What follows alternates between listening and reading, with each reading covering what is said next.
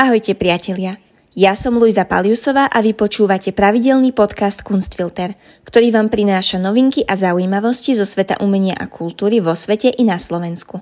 Kunstfilter je súčasťou podcastov Kunstkamera a vychádza každý druhý týždeň. Dnes sa pozrieme na ďalší zaujímavý archeologický objav prenosnej toalety zo starovekého Ríma či na kurióznu situáciu z ruskej galérie v Jekaterinburgu. Viac si povieme o iniciatíve Save Venecia, ktorá si dala za úlohu mapovať a zachovávať diela ženských umelkyň zo 16. až 18. storočia.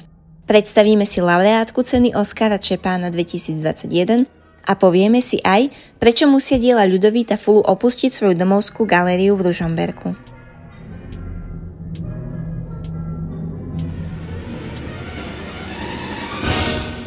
Je možné ich nájsť v ktorejkoľvek lokalite vykopávok z obdobia rímskej ríše.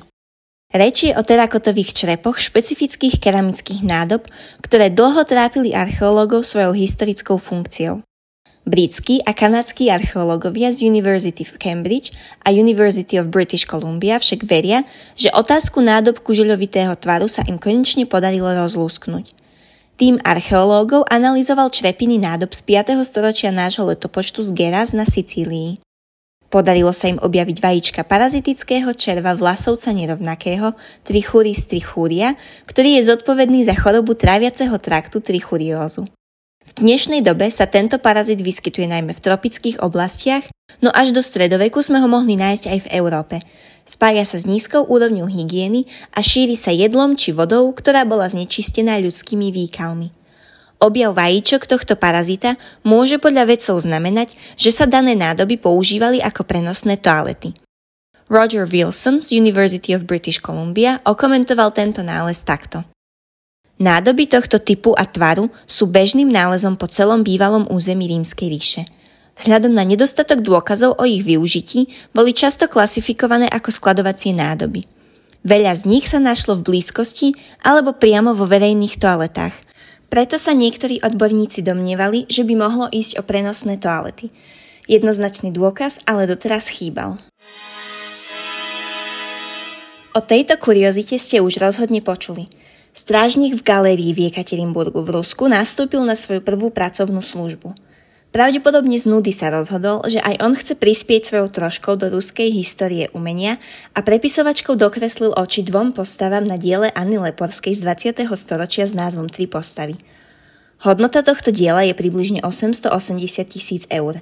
Keďže Leporska bola významnou ruskou avantgardnou umelkyňou, napríklad aj študentkou Kazimíra Maleviča. Opravenie diela do jeho pôvodnej podoby nebude jednoduché.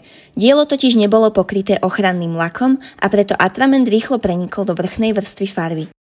Prípad prevzala polícia a znudeného strážnika prepustili ako z práce v galérii, tak aj z bezpečnostnej služby, ktorá strážnikov galérii dodávala. Podľa kurátorky galérie za takýmto krokom musela stať nejaká porucha príčetnosti – Bývalému strážnikovi teraz okrem zaplatenia škody hrozí pokuta alebo minimálne 3 mesiace väzenia. V Benátkach vznikla nová iniciatíva, ktorá rekonštruuje a dáva do pozornosti diela umelkyň z tohto regiónu. Save Venice sa zameriava na viac ako 30 umelkyň, ktoré tvorili medzi 16. až 18. storočím. Táto iniciatíva bola založená organizáciou Women Artists of Venice – Riaditeľka Benátskej kancelárie tejto organizácie Melissa Kohn povedala, že historickým umelkyniam v tomto regióne sa síce kunsthistorici v posledných rokoch venujú o mnoho viac, ale nie je to organizovaným spôsobom. A práve to má zmeniť Save Venice. Women Artists of Venice zahrňa rôznu spoluprácu s benátskymi vedcami a inštitúciami – Výskum zahrňa viac ako 30 umelkyň, napríklad Irene Spilimbergo, ktorá študovala u Tiziana, Chiaru Varotari, známu portrétistku zo 17. storočia, či Marietu Robusti, dceru maliara Tintoreta. Skúmanie a mapovanie žien z tejto doby je veľmi náročné, keďže ženy umelky nezvyčajne pracovali so svojimi otcami či bratmi, ktorí získavali provízie za diela, preto sú aj oni zvyčajne uvádzaní ako autory. Aj Melissa Kohn odkazuje napríklad na problém s identifikáciou častí Tintoretových diel, ktoré boli maľované rukou jeho céry. Je preto možné, že odborníci nájdu mnoho diel, o ktorých sa zatiaľ vôbec nepredpokladá, že by mohli byť vytvorené ženami. Organizácii však nejde len o mapovanie a skúmanie diel, ich vlastnou úlohou je aj reštaurovanie a zachovávanie diel ženských autoriek pre budúce generácie. To, že naše kultúrne inštitúcie nie sú práve v najlepšom stave, nie je nový fakt. Financie na ich obnovu je náročné zohnať a preto môžeme považovať za menší kultúrny sviatok každú renováciu galérie na Slovensku. Tentokrát môžeme oslavovať začiatok opravy budovy Galérie Ľudovita Fulu v Ružomberku. Toto vysunuté pracovisko Slovenskej národnej galérie totiž čaká rekonštrukcia časti priestorov. Galéria Ľudovita Fulu sa preto musí dočasne rozlúčiť s dielami tohto autora, ktoré sú postupne deinštalované a presúvané do depozitára.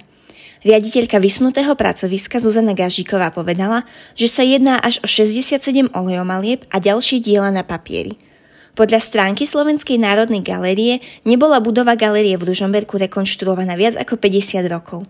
Budova má problém so statikou, s rozvodmi elektriny či vody, kanalizáciou, fasádou či so zatekaním do výstavných siení. Katastrofický stav budovy je o to zvláštnejší, že táto moderná, netradične komponovaná architektúra bola vyhlásená za národnú kultúrnu pamiatku už v roku 2012. Na rozlúčku s dielami a so starými priestormi chystá galéria už túto sobotu 19. februára symbolickú rozlúčkovú akciu s názvom Fula Goodbye Party. Aj po tejto akcii však budú niektoré priestory galérie prístupné pre návštevníkov naďalej. Najbližšie kurátorské projekty predstavila riaditeľka Gažíková takto. Zachovaná ostane expozícia súkromných priestorov Ľudovita Fulu na prízemí – do 22. marca tohto roka potrvá aj aktuálna výstava 13. komnata, ktorá okrem reakcie na zhoršenú situáciu budovy netradičným spôsobom zviditeľňuje aj problémy všeobecnejšieho charakteru, skutočný stav a podmienky pre vznik a prezentáciu umenia a kultúry na Slovensku.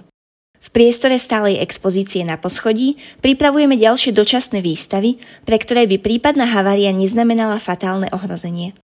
Budeme pokračovať v zámere poukazovať na výnimočnosť miesta a kvalitu architektúry, ale aj na súčasný stav objektu.